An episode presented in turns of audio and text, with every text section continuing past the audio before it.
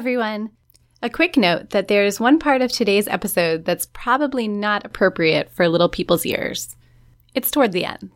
Do you ever feel like the title The Bride comes with a dun dun dun music?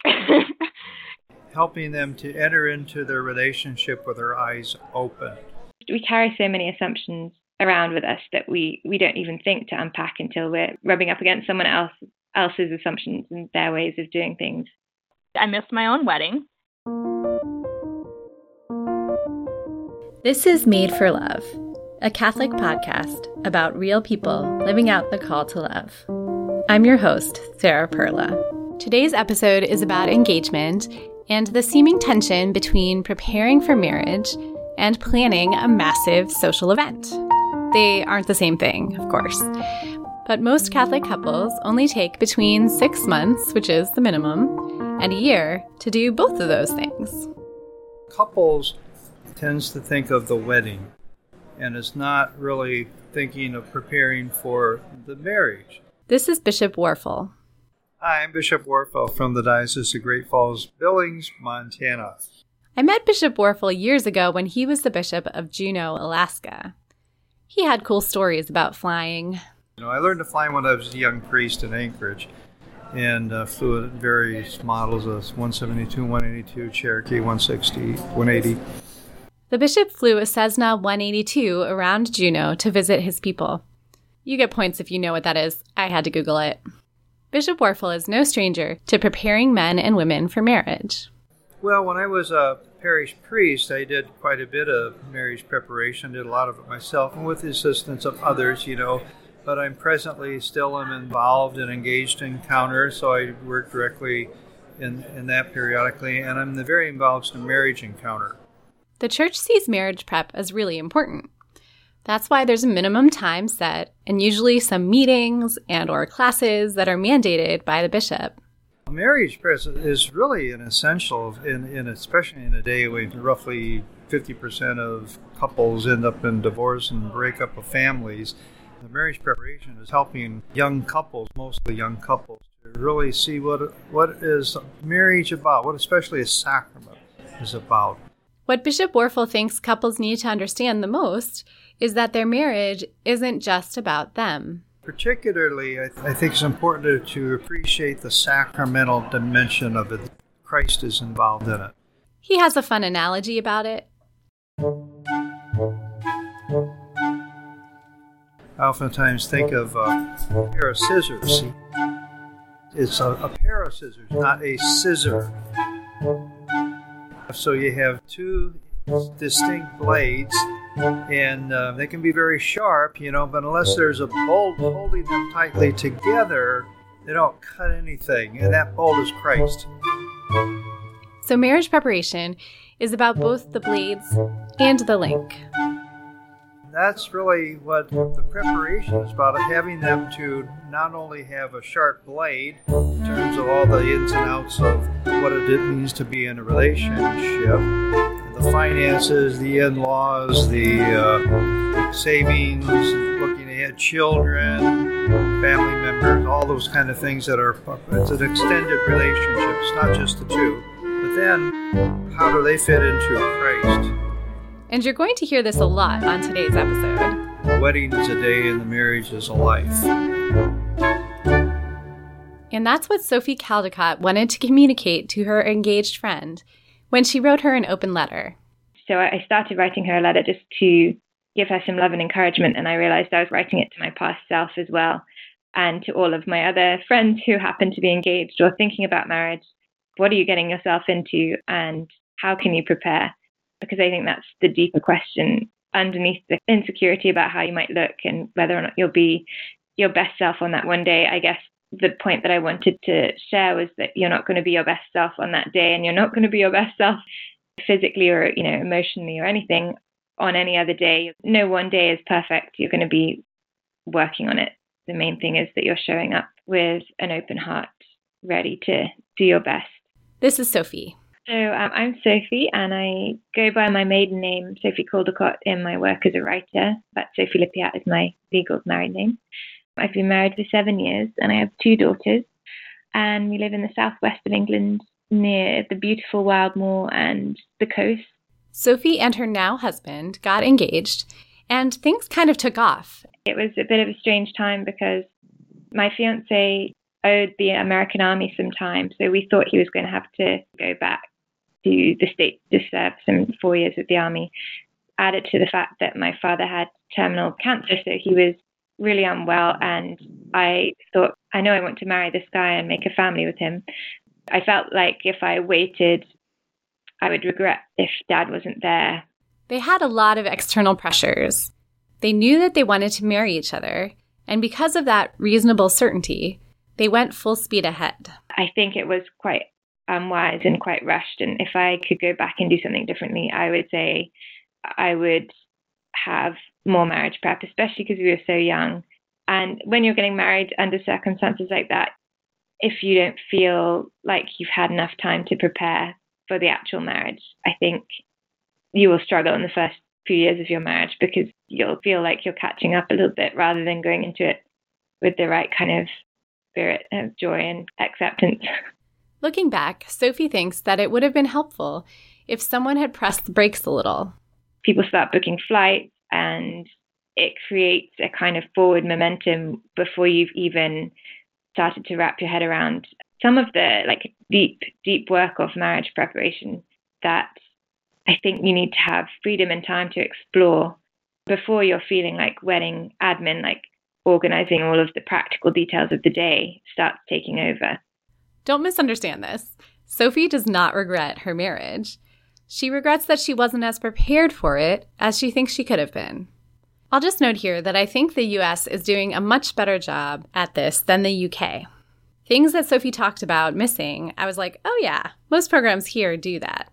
For example, talking about your family of origin, how your family has shaped who you are and what your expectations about life and the way that people do things differs from each other. And some of this will come out when you're dating, but some of it won't at all. and like what your expectations around what kind of parents you would be and things like that. It's very different when you're actually on the ground and there are whole expectations and assumptions that you both carry within you that you need to unpack very carefully. Lots of deep work to do in that area, y'all. Your love languages and understanding how you handle stress and conflict and all of that kind of thing will just lay a more solid foundation that will give you a better start to marriage, I think, than diving in after having spent six or seven months thinking about what kind of cake you'll have or the table plan and you know stuff like that for this one day that's then going to be past and you'll have the rest of your life together facing the bigger things that you didn't talk about. Sophie points out that many, if not most, engaged couples are tempted to believe that they are exceptional. Oh, we're not going to fight. We're just so in love. Every couple thinks that they are the one couple that's never going to let the flame go and they're always going to be so passionate and they're never going to fight and they're just going to be exactly the way that they are as an engaged couple for the rest of their marriage. And I remember being like that too. I remember feeling like that too. We'll figure it out because we're so in love. We'll just figure it out. and you do. That is a part of it. You do figure it out. But I think it's just a dangerous attitude to have when that becomes like avoiding doing the actual work of preparation. In contrast, Sophie thinks that the people that she knows who were best prepared for marriage were older people. Some of the people I know that are the most fully prepared for marriage have been women who have been single for a longer time, really having to discern whether or not they want to actively pursue looking for marriage. They have had to study their married friends a little bit, not in a weird way, but kind of just watch, you know, say, is this what I'm being called to? And what is marriage? Separate from a handsome guy that's kind of sweeping them off their feet. In the abstract, they have to think, what is the vocation of marriage? How would I be within that vocation? How would I be my best self in that vocation? Is it for me? Is God calling me to this? And obviously, you, you only really know that when and if you meet the person you're called to marriage with. But I think it's really beautiful to watch how thoughtful friends in that, that situation have been.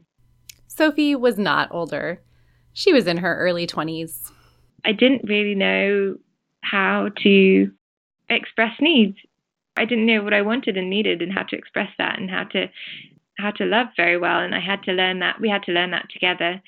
And that's part of what I wrote in my letter to my friend is some of this is you can only learn it when you're doing it together. And that's scary and it's vulnerable and it's really, really messy. And that's why it's not perfect because if you're learning it on the ground, you'll have to suddenly realize one day, actually, I really care about this thing. And now I have to figure out how to tell my husband. And I've only just realized it about myself, or you'll realize it as you're talking to him. And it's messy and it's uncomfortable.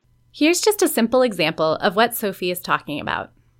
Happy birthday to you. Happy birthday to you. My birthday was shortly after we had got married and come back from honeymoon. And in my family, we have a very celebratory attitude to any special day, saints' days, birthdays, Christmas. We'll have a big birthday breakfast for the person and we'll, you know, light candles and make pancakes and put flowers on the table and little things like that that I always thought were kind of normal that maybe everybody did. And you never have to ask for it as the birthday person. So I didn't communicate any of this to my husband. And needless to say, he didn't because he couldn't read my mind to know that that's what I wanted. And I ended up getting very upset because it wasn't like a family birthday. It wasn't like birthdays I was used to. Strangely enough, wedding rings do not convey mind reading powers. And, newsflash, y'all, you are not going to stay the same as you were on that day that you said, I do. To keep saying, I know that you're changing, and how can I best love you in this stage of your life, and what do you need? And be honest about that and be really always seeking to know your spouse better and to know yourself better. But it is a very messy process. There's no getting around it. Sophie suggests that couples consider starting marriage prep before even thinking about wedding planning. I would really recommend not setting a wedding date till you've done some marriage prep together. I don't know whether that applies in all circumstances, but for me, I think maybe it's a reaction against how we felt there was some time pressure on us to get married. But within a couple of weeks of getting engaged, we had already decided on a date and the venue and the, the church was available and things like that. So again, it added another layer of not being ready, like having these external pressures pulling you forwards. Sophie's favorite part of her wedding day? My favorite part of the day was the wedding mass because I'm quite camera shy I did feel kind of shy of getting married in front of a lot of people. And when we were in, actually in the ceremony at Mass, we had our backs to everybody so we could just enjoy the Mass and pray the Mass together. And that was a really beautiful thing and was very peaceful and quiet compared to the rest of the day. And no, I don't pay people to say these things, y'all. No budget. We really tried to put the emphasis on showing our, our guests how much we loved them and how they were a part of a part of our marriage and witnessing the wedding vows and also the idea of a community being necessary a kind of around you to support you and help you through your marriage is a really beautiful thing as well. And my sister had to keep, reminding me of that when I kept saying, I think I want to elope. Can we just scrap the party and just run away? But it, it is a beautiful thing to celebrate that community around you. Sophie admits to losing her mind a little bit in this mission to convey love to her guests. I went a little bit crazy with it. I wanted everyone to feel very loved individually, and I, I had done a, a undergraduate in English literature. I had a lot of paperback classic literature, so I wrapped them all in brown paper and gave one each to the to each of the guests. So Sophie took out her little library of classic literature paperbacks and chose a book for each guest. I wonder how the person felt who got Paradise Lost. It was a little bit crazy. I wouldn't recommend doing that um, under normal circumstances. I'm pretty sure that's the most thoughtful favor idea I've ever heard. However, wedding favors and things popular on Pinterest, and it takes a lot of energy and time to do that. But you could probably spend better doing something else. The intention behind it was to make everybody who came feel very seen and loved and part of the celebration. Now, I want to introduce you to Cadence. My name is Cadence McManaman. I'm a published author of two novels as well as a special education teacher. Some fun facts about me. Let's see. I hit a rattlesnake with my car once. I can dance an Irish jig, and I am a twin. Cadence met her now husband online. Christopher and I met on Catholic Match in 2016. He was the first person to message me the first day I joined, and naturally, I completely friend zoned him. After exchanging some emails, Christopher asked to come visit Cadence. And I said, eh, why not? It's not like anything's going to happen of this anyway. Okay, you know how this story goes. They date and then they get engaged. We knew from the beginning that we wanted a really low key wedding that was without all the bells and whistles. I hear your skepticism. How many of us have heard that line before? Oh, we just want a low key affair, you know, only like 500 people with a sit down four course meal and a hired band with organically sourced flowers and truffles that so and so's pig snuffed out from a magical forest? Yeah, right. But no, y'all. This is for real. And for a good reason. And one of the reasons for this is that I have a chronic illness. I have Lyme disease and have had it for eight years. So that kind of makes everything a 50 50 shot for me of whether or not I'll be able to be healthy and attend an event on any given date. And weddings, although they're a really big deal, are no different for health. so planning a really big fancy party would have only upped the stakes and made me more stressed out. Cadence and Christopher start preparing for marriage. Marriage prep classes. I guess kind of the overarching theme that Chris and I decided we wanted to focus on during our year of engagement was to treat our wedding like we treat all the other sacraments in the Catholic Church. Because if you think about confirmation or baptism or First Communion, everybody celebrates those things and they're wonderful things, but they don't come with the same level of pomp and circumstance that weddings generally do. So he and I really wanted to focus on let's really focus on the sacrament and the Bible and our marriage prep classes instead of focusing on wedding details. So, how did they do it? We um, really focused on our wedding mass. Another thing we did together was read a lot of theology books, especially on theology of the body. We read Fulton Sheen's book, Three to Get Married, and other ones. We really dug into marriage prep materials with our mentors and hunted down the things they suggested that we could look up on our own. And then another thing, which I think kind of gets skipped over sometimes in marriage prep, is getting all those real life skills together, like budgeting, mm-hmm. setting up apartments, looking at our work shifts, and discussing how we wanted our daily schedules to kind of look like once we did get married, which I think was really helpful to focusing on building a marriage versus just focusing on planning the wedding day, because obviously, as Christians and Catholics, everybody knows that's the most important thing about being engaged. Did you take one of those quizzes? Do you remember? Uh, yeah, we did. I can't remember what the quiz is called. We actually never got to see our score. our marriage prep couple had the results and said, "Oh, you guys did great." And then they never actually gave us the results, so we're hoping we did okay. That's hilarious that they didn't go over it with you at all. No, we didn't go over that at all, which I was kind of looking forward to, but I don't know if we just matched up well enough that they were like, "Oh, you know, you don't need to go over anything. You you're on the same page." Or maybe we were just so different that they said, "Okay, we got to start from scratch." I'm not sure which way it went. Cadence's fiance, family, and friends all knew about her health struggles, and they all swore that they were on board with a simple wedding.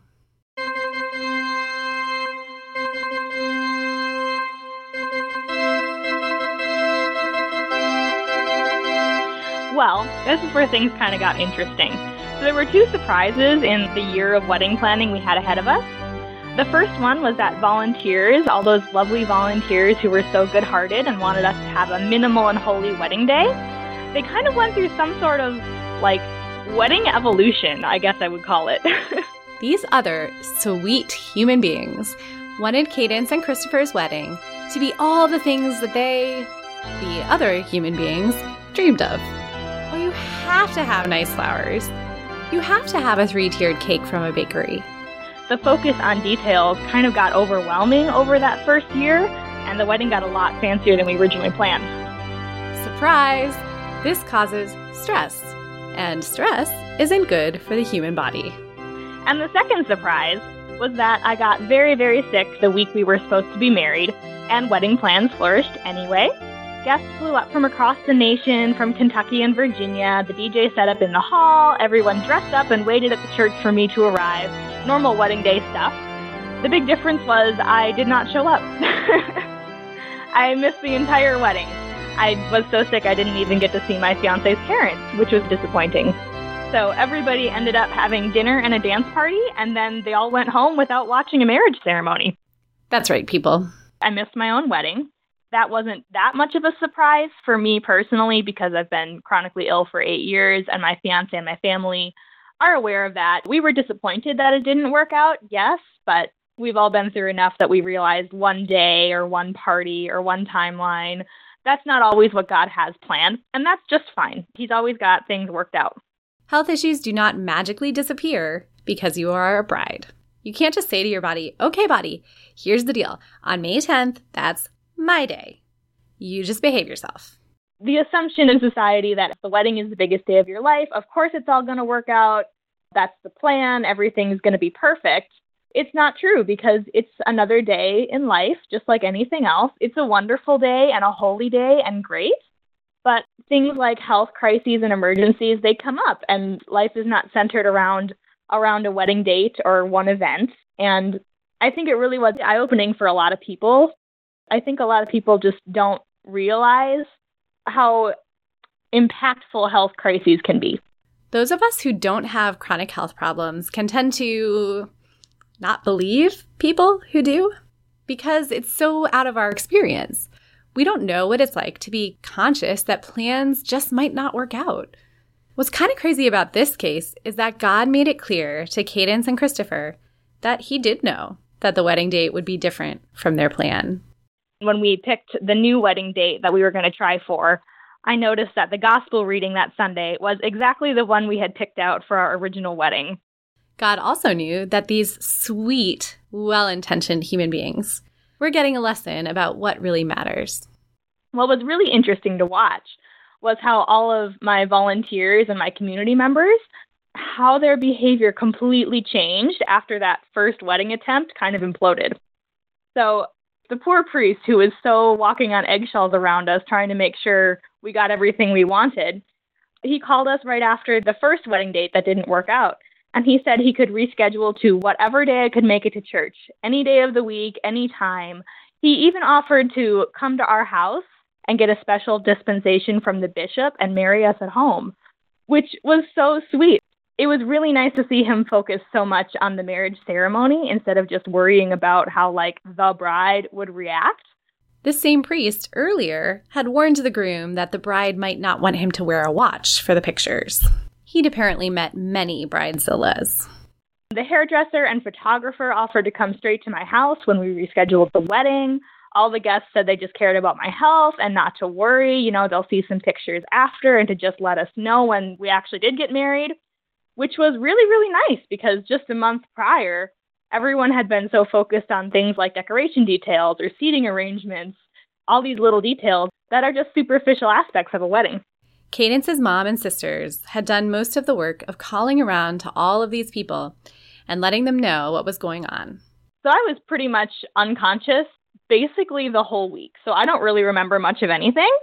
My sisters and my family, they were calling people, and we had people up from across the country who were still there, and we still had dinner, and we still had like a dance and such. We didn't want people to just feel like, oh, the whole thing's called off just because the bride isn't there. You know, we still want people to be able to get together and meet each other and say hi to the groom because he was well and he was there and I think that was really important for my family to be able to meet his family a lot and hang out together and really celebrate each other and, and be together on that day, even though nobody saw a wedding ceremony. That does make a great story. I don't know anybody else who says they've been to a wedding without a bride. Cadence and Christopher did get married. The wedding turned out to be the intimate, low key one we originally wanted, with just like 50 guests and a pizza party at home afterward. So, what can we learn from this, y'all? It really points out just how deeply the modern idea of, I call it wedding culture. It doesn't really have a term, but this idea of wedding culture is just permeated so deep into our society that most of us, we don't even realize it. I think if I could tell engaged couples one thing to really focus on is for them to remember that weddings are not shows or performances. In fact, Cadence takes this a step further. I'd love to see Catholics and Christians in general lean away from weddings that center on the fanciness or perfection of the day toward more frugal and sacrament focused marriages. I'm not trying to say big fancy weddings can't be beautiful and holy. I've been to many that are, but it reminds me of how Christians are supposed to be detached from worldly things. And I feel like in today's society, everyone tries to say, well, that doesn't count for weddings because it's a wedding, even though that's one of the most important days when you should be focused on the sacrament and not the actual worldly things or material items about the wedding. Catholic weddings should really represent the start of a Catholic marriage and not just serve as a reason for a really fancy party. And parties are fine, but the bigger and fancier they get, it tends to run more risk of distracting an engaged couple from planning their marriage instead of just the wedding. Speaking to women in particular, the bride is not suddenly the center of the universe. Even if people begin to treat her that way, she is a normal human person.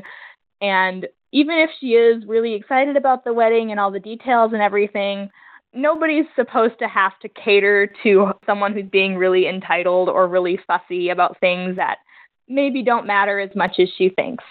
Cadence has a couple of super practical tips about how we as the Catholic community could foster a better attitude about preparing for marriage.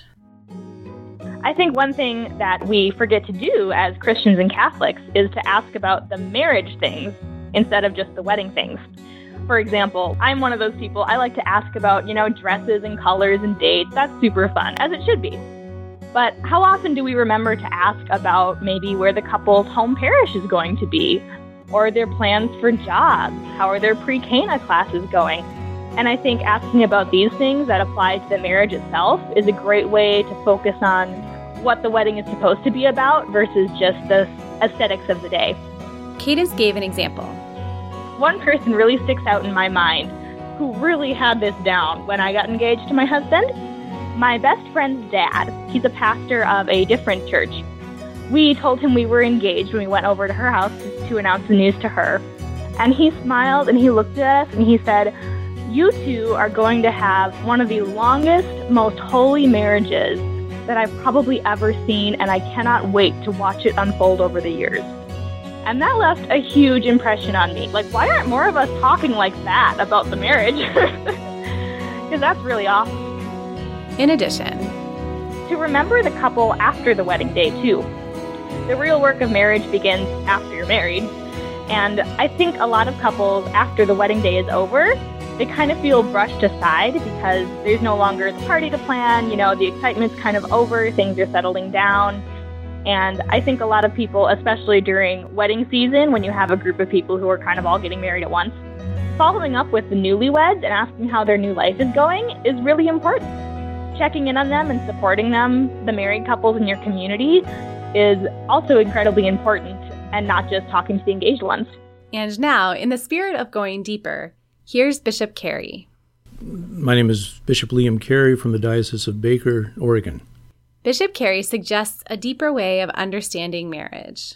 The, at the heart of marriage would be to say yes to each other in a unique and irreplaceable way, in an intimate way that you don't say yes to anyone else, and it's a, in, a, in a sustained way, from day to day, week to week, month to month, year to year, decade after decade, to continue to say yes. And that yes, or what John Paul II called the affirmation of the person, is not always easy. And to have that yes deepen, and to have it yes deepen by confronting the no in one's heart and in the other heart, and, and over, overcoming that with the yes, you know, uh, which is the yes, the the yes of forgiveness that overcomes the no of rejection and, and condemnation. Furthermore, every one of us has wounds or scars in our lives that lead us to fear a no from someone that we love. For example, I've had this in confession many times. You know, or, or a woman will come to confession and uh, say that she's been uh, she was sexually abused by when she was like eight years old, and then maybe ten years or whatever, and terribly, ter- never has spoken a word about this to anybody. Terribly, terribly ashamed of what someone did to her, and then falls in love with a man, and keeps that a secret, and they get married and everything. And then there's and his her husband says, well after a year says something something's the matter. What's the matter? There's something wrong here. I, I don't know. I don't. There's something. I can sense this thing, and, and what what he's what he's doing is this. He's knocking on the door, and the, she has then the the decision whether to open that door. It's kind of like I imagine it's kind of like a, a, a basement, the door to a basement in her house, which is chained up in the inside and locked multiple times that nobody can get in, and then then you hear this. And so this is a great act of, of faith here. She either she either does it, and she, and and, and she's he says, uh, if she opens, and reveals this, then she's she's opening herself to his, and then what if he says yes, not from the top of the stairs in the light, but it, down at the bottom of the stairs in the darkness? What if he says yes to that? I love you all the same. Well, so the, the, darkness is no longer there. It's now filled with the light of this yes. And the, the consequences of that are incalculable, you know. And on the other hand, that the man could be, uh, let's say, let's say he's the, the youngest of four four brothers, and all the other brothers are basketball star, football star, top scholar, just cream, and he's just average, average, nice guy, but you know doesn't stand out in anything. And so everybody has all these high expectations of his brothers, but they have low expectations for him. And he gets used to that. He lives that, and then he gets married, and everything has a nice marriage. But then there's this job that opens up that's like three levels higher than anybody, and he's tempted to, to try for it, but is everything says that you know, I, I can't do that, you know. And if anybody knew, that's the thing I didn't mention about the woman. That the reason she doesn't she doesn't want to open is because she's afraid that if anybody knew this, they would say no.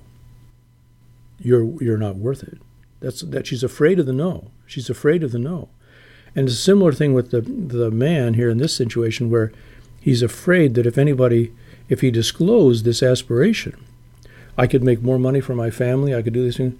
Uh, if he disclosed that, somebody, especially his wife now, she'd say, "Oh, you can, don't try for that. You'll never be that good," you know. She'll say no, and so it'll just. And so, what if in the similar situation he he finally tells her, she's asking him to enter, whatever this is, to enter. She, she's willing to take that in. She opens herself to it explicitly. Tell me what's the matter. And let's say that then he is like the other one. The other time he has a decision whether or not to enter or not. It's the door is open, and he can enter it. And if she says, "Well, I love you," you know, uh, whatever happens, I'm with you. Go for it. Well, he, she says yes. She find, he finds he was he's fearing no, and he hears the yes. Bishop Cary had a lot more to say about this, but this episode is already too long, so um, it'll go on another one. If you like what you've heard today, please support this project by sharing it with your friends, subscribing to Made for Love on iTunes, writing a review, or commenting on the show notes at marriageuniqueforareason.org. And be sure to follow us on Facebook and Twitter and all those things. This is essentially a one woman production, so yours truly did everything, except for the theme music, which is composed and produced by Michael Taylor. And then the new music is from First Com.